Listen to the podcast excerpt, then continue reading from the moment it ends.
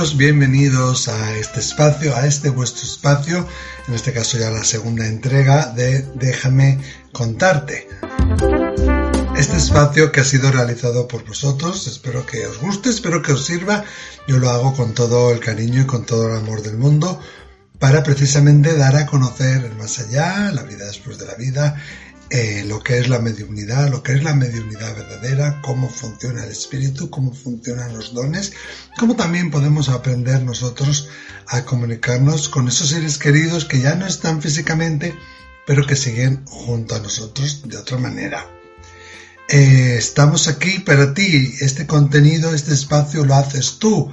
Podemos eh, narrar experiencias que hemos tenido, podemos hacer preguntas, eso sí, preguntas de tipo general sobre la temática, no preguntas personales que pudieran ser objeto de, una consulta particular quizás.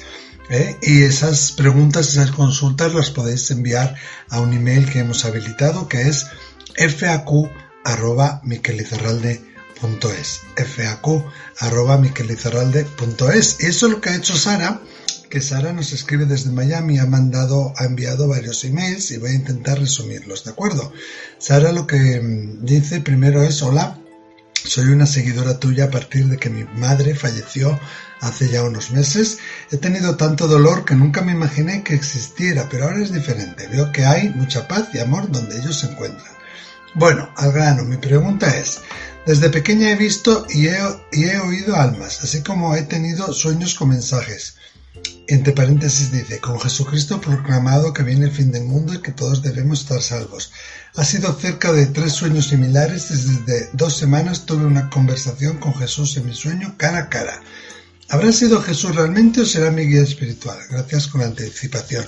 Hay más, pero vamos a primero contestar a esta pregunta.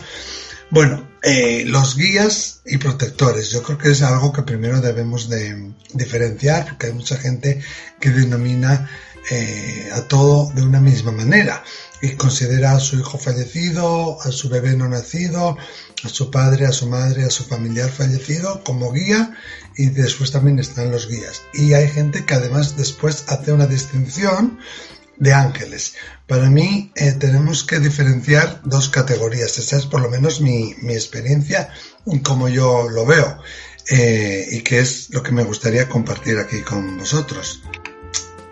Yo lo veo así, ¿no? Yo lo veo como dos eh, grandes grupos. Por un lado tenemos nuestros ayudantes, nuestros protectores, que son nuestros familiares que han fallecido y por otro lado tenemos a nuestros guías, nuestros guías que también podemos incluir ahí a los ángeles y a los arcángeles. Yo no lo veo que sea una categoría diferente, sino que los ángeles, pese a que hay personas que piensan que no puede ser, sí que también podría ser un ángel, un guía tuyo, claro que sí, ¿por qué no?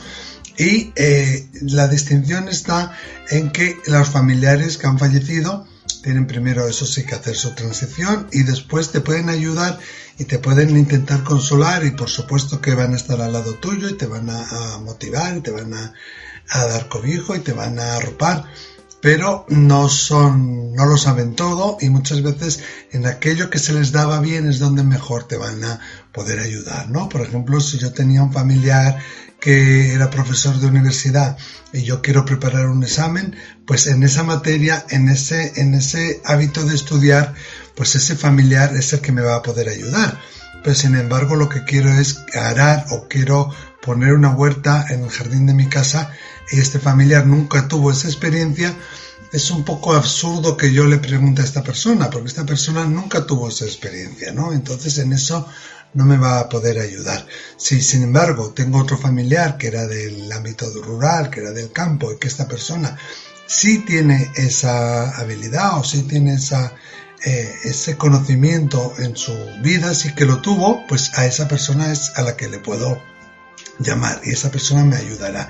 En otras palabras, que nuestros familiares fallecidos también nos pueden ayudar, pero no siempre nos van a poder ayudar en aquello que no sabían, aquello que en su vida no hicieron, sino que eh, tienen también eh, limitada un poco esa ayuda.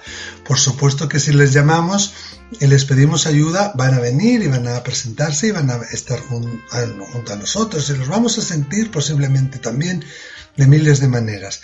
pero quizás no es lo más adecuado, no es lo, lo más eh, em, ideal, ¿no? Pedir ayuda a un familiar para todo. Y tenemos esa costumbre, ¿no? Cuando alguien muere le pido ayuda hasta casi casi para pagar menos a Hacienda, ¿no? Entonces tengo que tener en cuenta que aquella persona que ha fallecido tiene primero que hacer un tránsito, tiene primero que hacer un, un viaje y también ellos tienen su proceso y que después me va a venir a ayudar, que lo voy a sentir cerca, pero que no siempre puede de manera activa ayudarme en eh, eso que le estoy pidiendo, sobre todo si eso no lo tenían en su ser, no lo tenían dentro de su, de su conocimiento, dentro de su experiencia.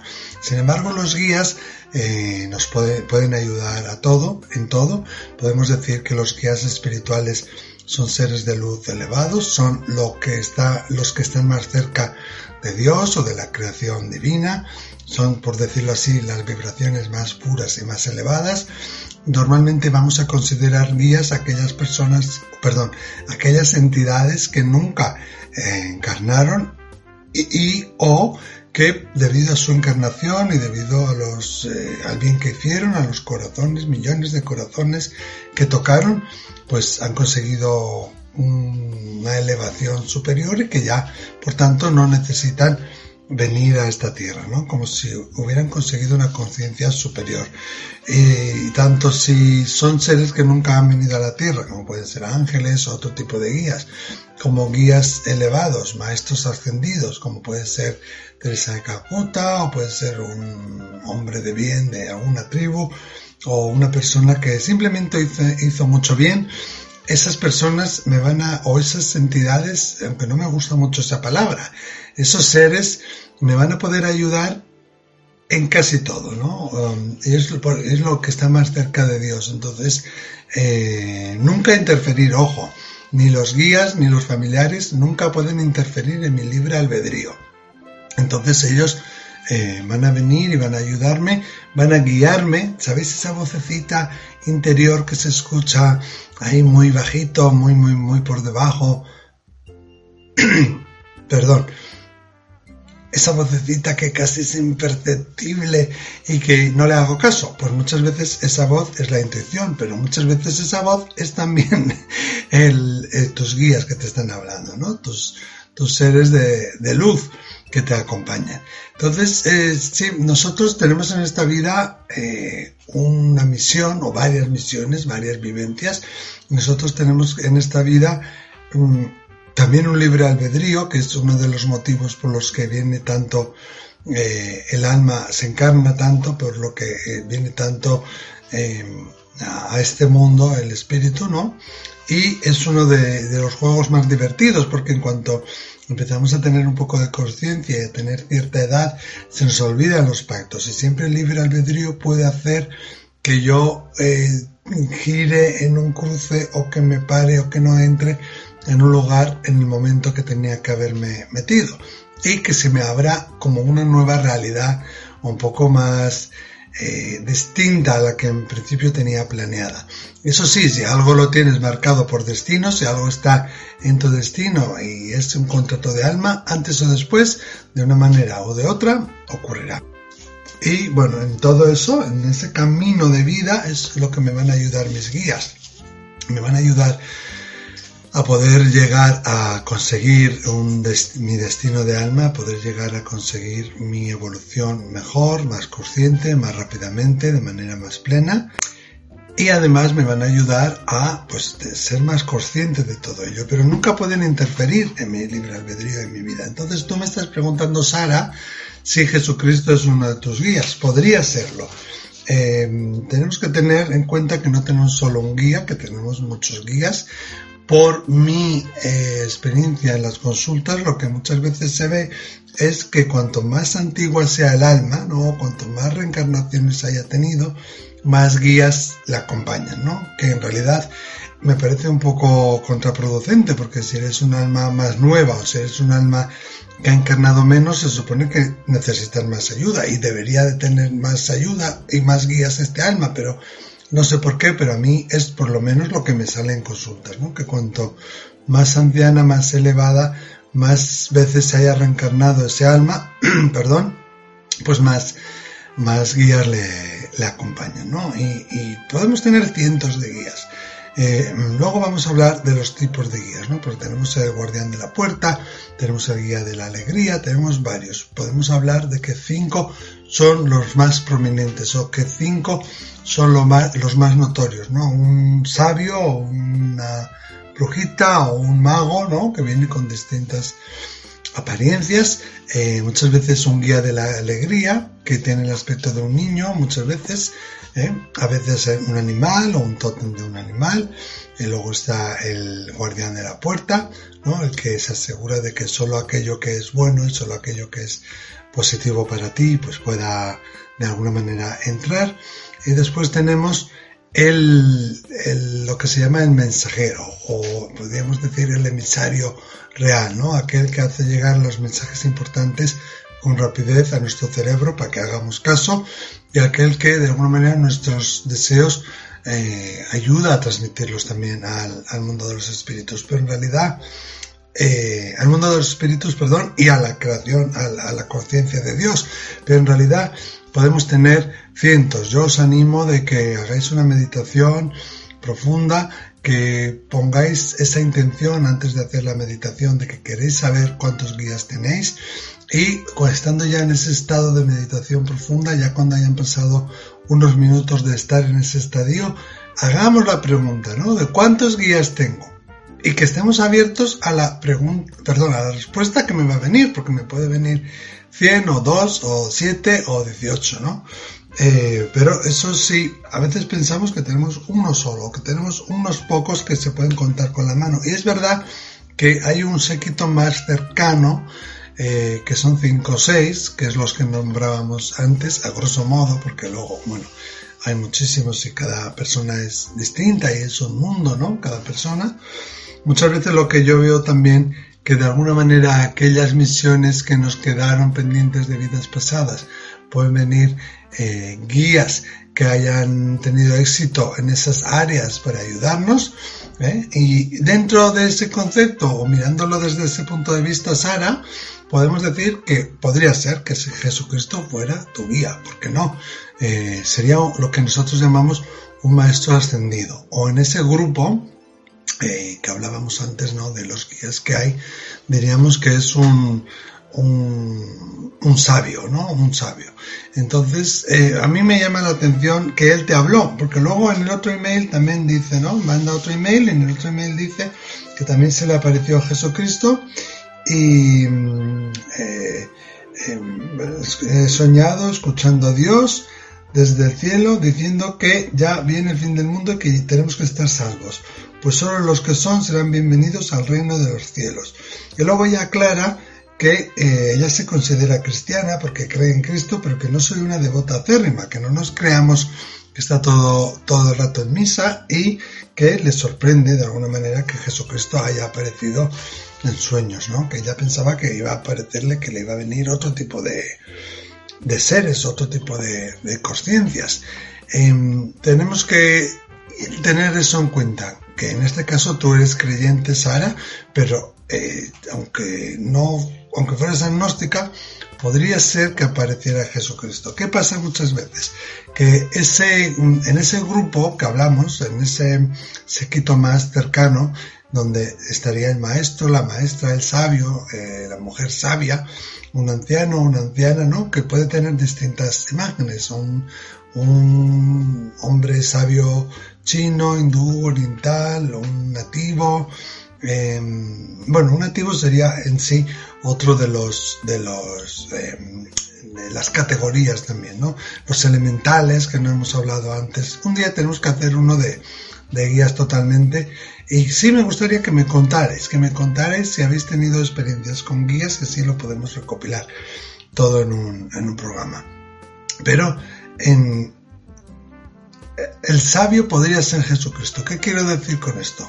Que muchas veces el guía, que yo no estoy diciendo que no sea Jesucristo, porque lo podría ser, pero muchas veces lo que ocurre es que el guía se presenta de manera que tú lo puedes entender o se, se muestra sobre todo al principio de que se establezca una comunicación, se muestra de aquella manera que vaya acorde con tus creencias. Es decir, si fuera Jesucristo, pues probablemente lo verías así. Pero también puede caber la posibilidad, Sara, que no lo sé porque no soy tú, eso tendrías que experimentarlo tú, de que haya tomado esa forma o que se haya presentado de esa manera porque eso está en tus creencias, porque Jesucristo está en tus creencias. Y eso es algo que pasa muy habitualmente, que el guía adquiere una imagen o una forma que está acorde, eh, que va acorde con tus creencias, que saben que no van a crear rechazo y que saben que de esta manera más notoria eh, les vas a hacer más caso. Y entonces, eh, una vez que se ha establecido esa conexión y que va pasando el tiempo y que va habiendo más, más conexiones, pues va cambiando la forma y adquiere la forma que tendría realmente. Sí que dices que se te ha parecido bastantes más veces, al menos dos o tres veces más. Entonces eso ya me, hace pensar que quizá no sea esa segunda hipótesis, pero sí es algo que tenemos que tener en cuenta. Tanto Jesucristo como otros santos, otras deidades muy conocidas en el mundo y también personas anónimas pueden aparecer como guías nuestros. En este caso estamos hablando del sabio, de ese guía espiritual que quizás también apareció en tu vida, Sara, porque tú estás viviendo un, despertar ¿no? de la espiritualidad, esa religiosidad, ese querer conectar con tu mamá, pero tenemos que tener en cuenta que muchas veces el guía va a hacer eso, para no crear rechazo, para no crear un obstáculo o un bloqueo por parte del receptor, en este caso tú, pues eh, se muestra de manera que vaya acorde con, un, con tus creencias. Probablemente si tú fueras eh, judía ortodoxa o si tú fueras, eh, no sé, de otra, de una tribu nativa o musulmana, islamista, pues seguramente no, no hubiera aparecido este guía como Jesucristo. Hubiera aparecido tomando la forma que va acorde con tus creencias, ¿no? Y el mismo guía puede aparecer en diferentes momentos con diferentes formas y el mismo guía puede aparecer con diferentes formas a distintas personas, ¿no? Eh, dependiendo de la creencia, para que de alguna manera cale esa, ese mensaje. Tenemos que tener en cuenta que ellos en sí, esa forma física ya no lo tienen, lo que mantienen es la conciencia, eh, la elevación de la conciencia y la, vibración, la energía, la pureza y por supuesto todo lo, lo logrado, ¿no? Entonces, eh, yo no digo, Sara, que no sea Jesucristo, pero bueno, tenemos que tener en cuenta que podría ser también quizás otra cosa. Y, y te animaría a que crearas esa meditación donde estuvieras relajada eh, al menos 10 minutos, donde procuraras concentrarte en la en la respiración y cuando tengas ese estado de conciencia ya profundo, llames e invoques y preguntes, ¿no? ¿Cuántos guías tengo? ¿Quién es mi guía? ¿Es realmente Jesucristo mi guía? Si realmente lo es, le pido que se presente y le pido que me haga saber la información que necesito saber. Y muy importante, que muchas veces veo yo con los alumnos que se les olvida preguntar esto, ¿no? Vamos a preguntar con espíritus, cuando trabajamos con guías, que la información se nos haga llegar de manera que lo podamos comprender de manera clara, de que yo lo pueda comprender. Bueno, y Sara sigue, sigue con varios emails más y eh, cuenta algunas experiencias que ha tenido, ¿verdad? Y lo voy a narrar, lo voy a contar aquí porque yo creo que algunas de las cosas que ella cuenta, pues también muchas veces eh, hay personas que me las cuentan o que los alumnos los cuentan en las clases de SARPE o que mm, hay personas que me escriben por Facebook, por YouTube, que quieren, que comentan las mismas experiencias.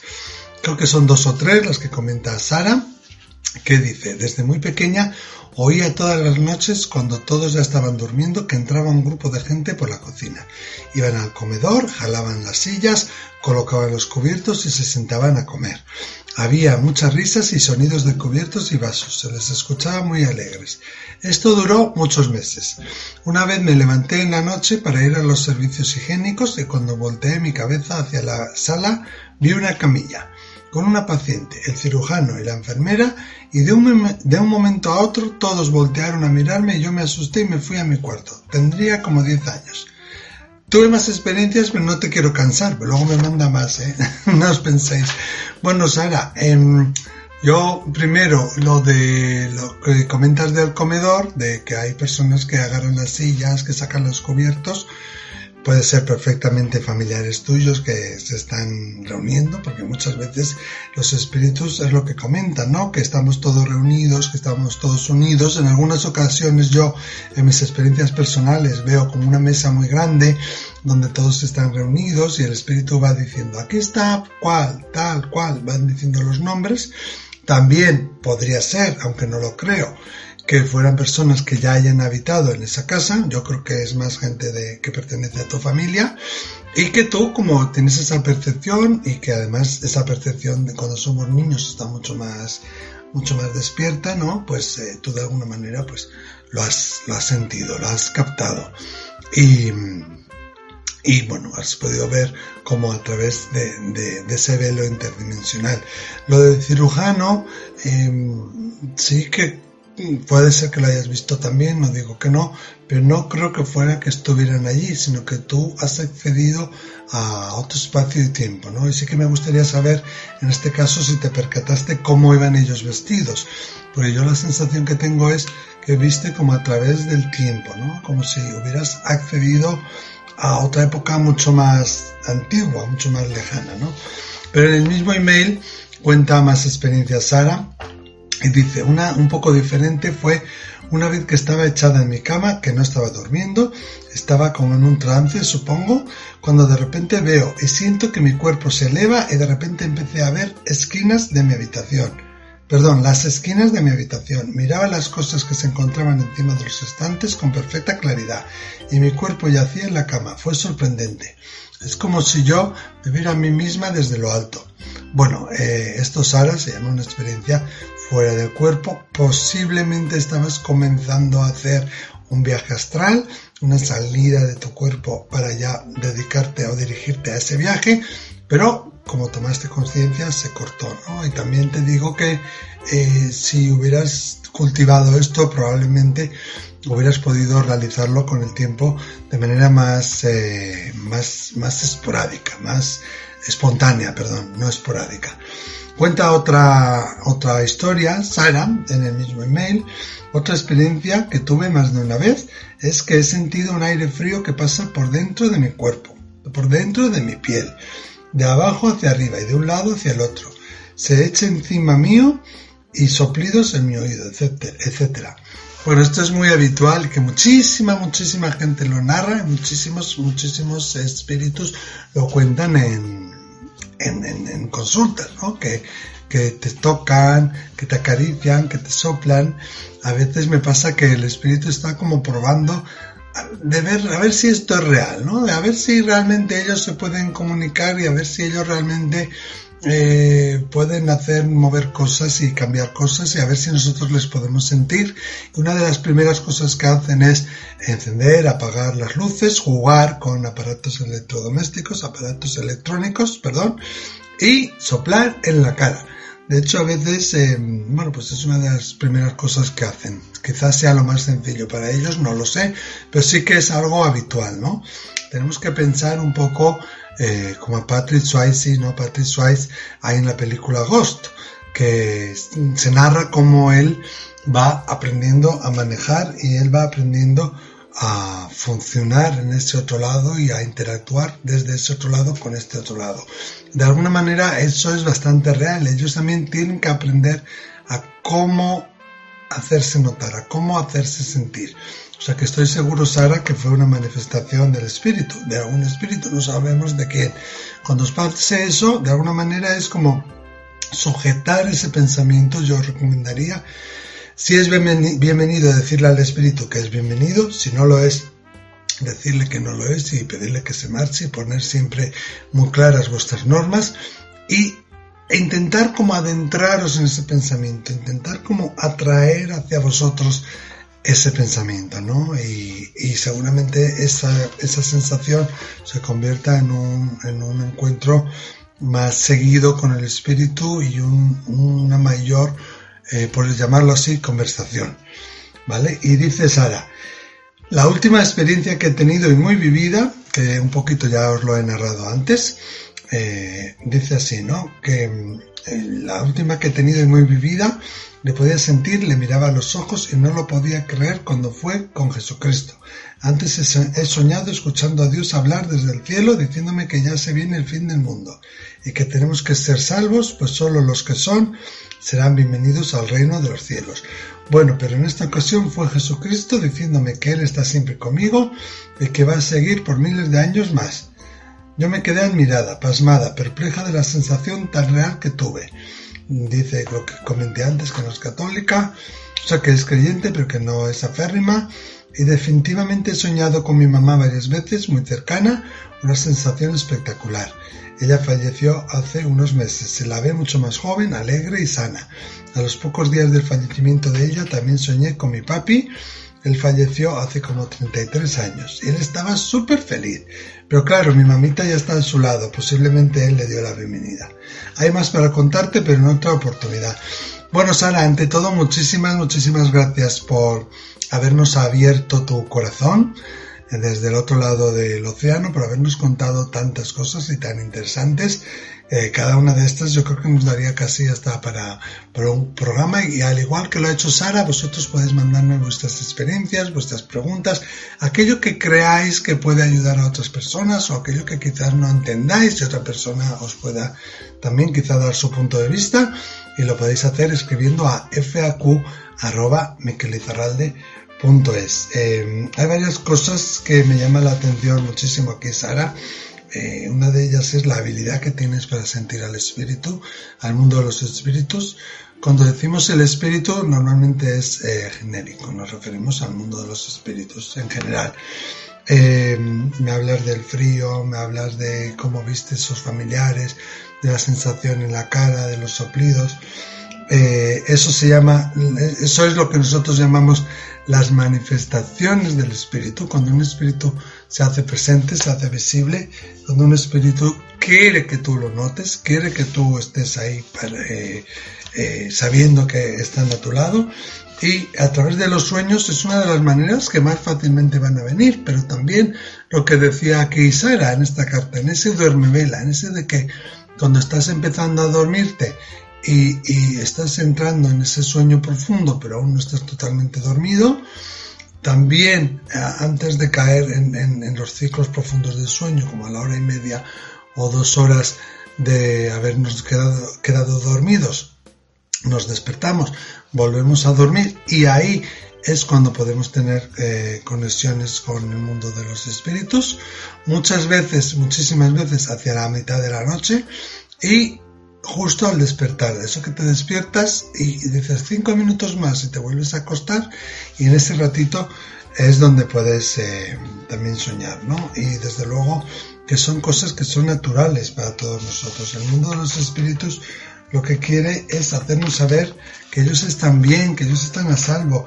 que ellos eh, están junto a nosotros, que ellos nos están ayudando y que no están muertos y que no quieren que contemos, eh, de, hablemos de ellos y que contemos historias referentes a ellos como si ya hubieran fallecido y ya nunca más hubieran estado, ¿no? Sino que ellos están siempre ahí a nuestro lado.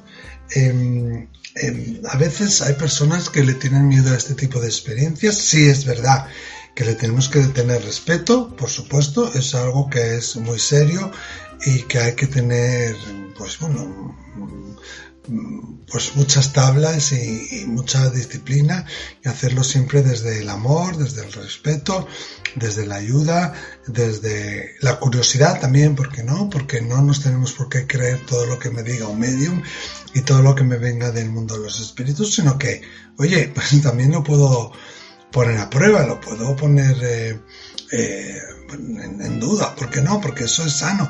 Pero eh, sí que es algo que yo creo que es muy importante el poderlo cultivar, ¿no? Muchas personas me preguntan que qué es lo que alguien busca cuando hace un, un contacto con un espíritu. Por ejemplo, eh, Sara dice que le ha cambiado su vida desde que ha visto estos vídeos, desde que ha tenido esa conexión con su madre, desde que ha soñado con ella, que está mucho más tranquila, que está más en paz.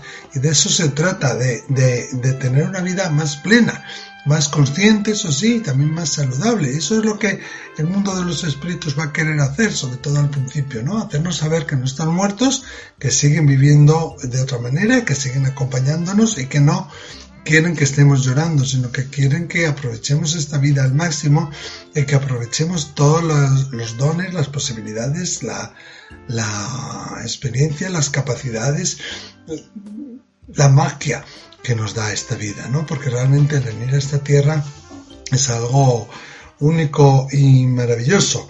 Y hay cola, hay cola. Imaginaros eh, lo que tarda un alma en venir, lo que luego cuesta a veces la concepción, el crear un cuerpo de un bebé, el que nazca, el que crezca, lo costosa que es tan de, recursos y, energéticamente el crear una vida humana, ¿no? Para el espíritu es un lujo el venir a este mundo, el estar en esta tierra, no es para nada algo superfluo, sino que es una gran oportunidad y no quieren que la malgastemos pues eh, en banalidades, en superfluas, quieren que tengamos más consciente del por qué estamos aquí, pero como de alguna manera que despertemos, ¿no?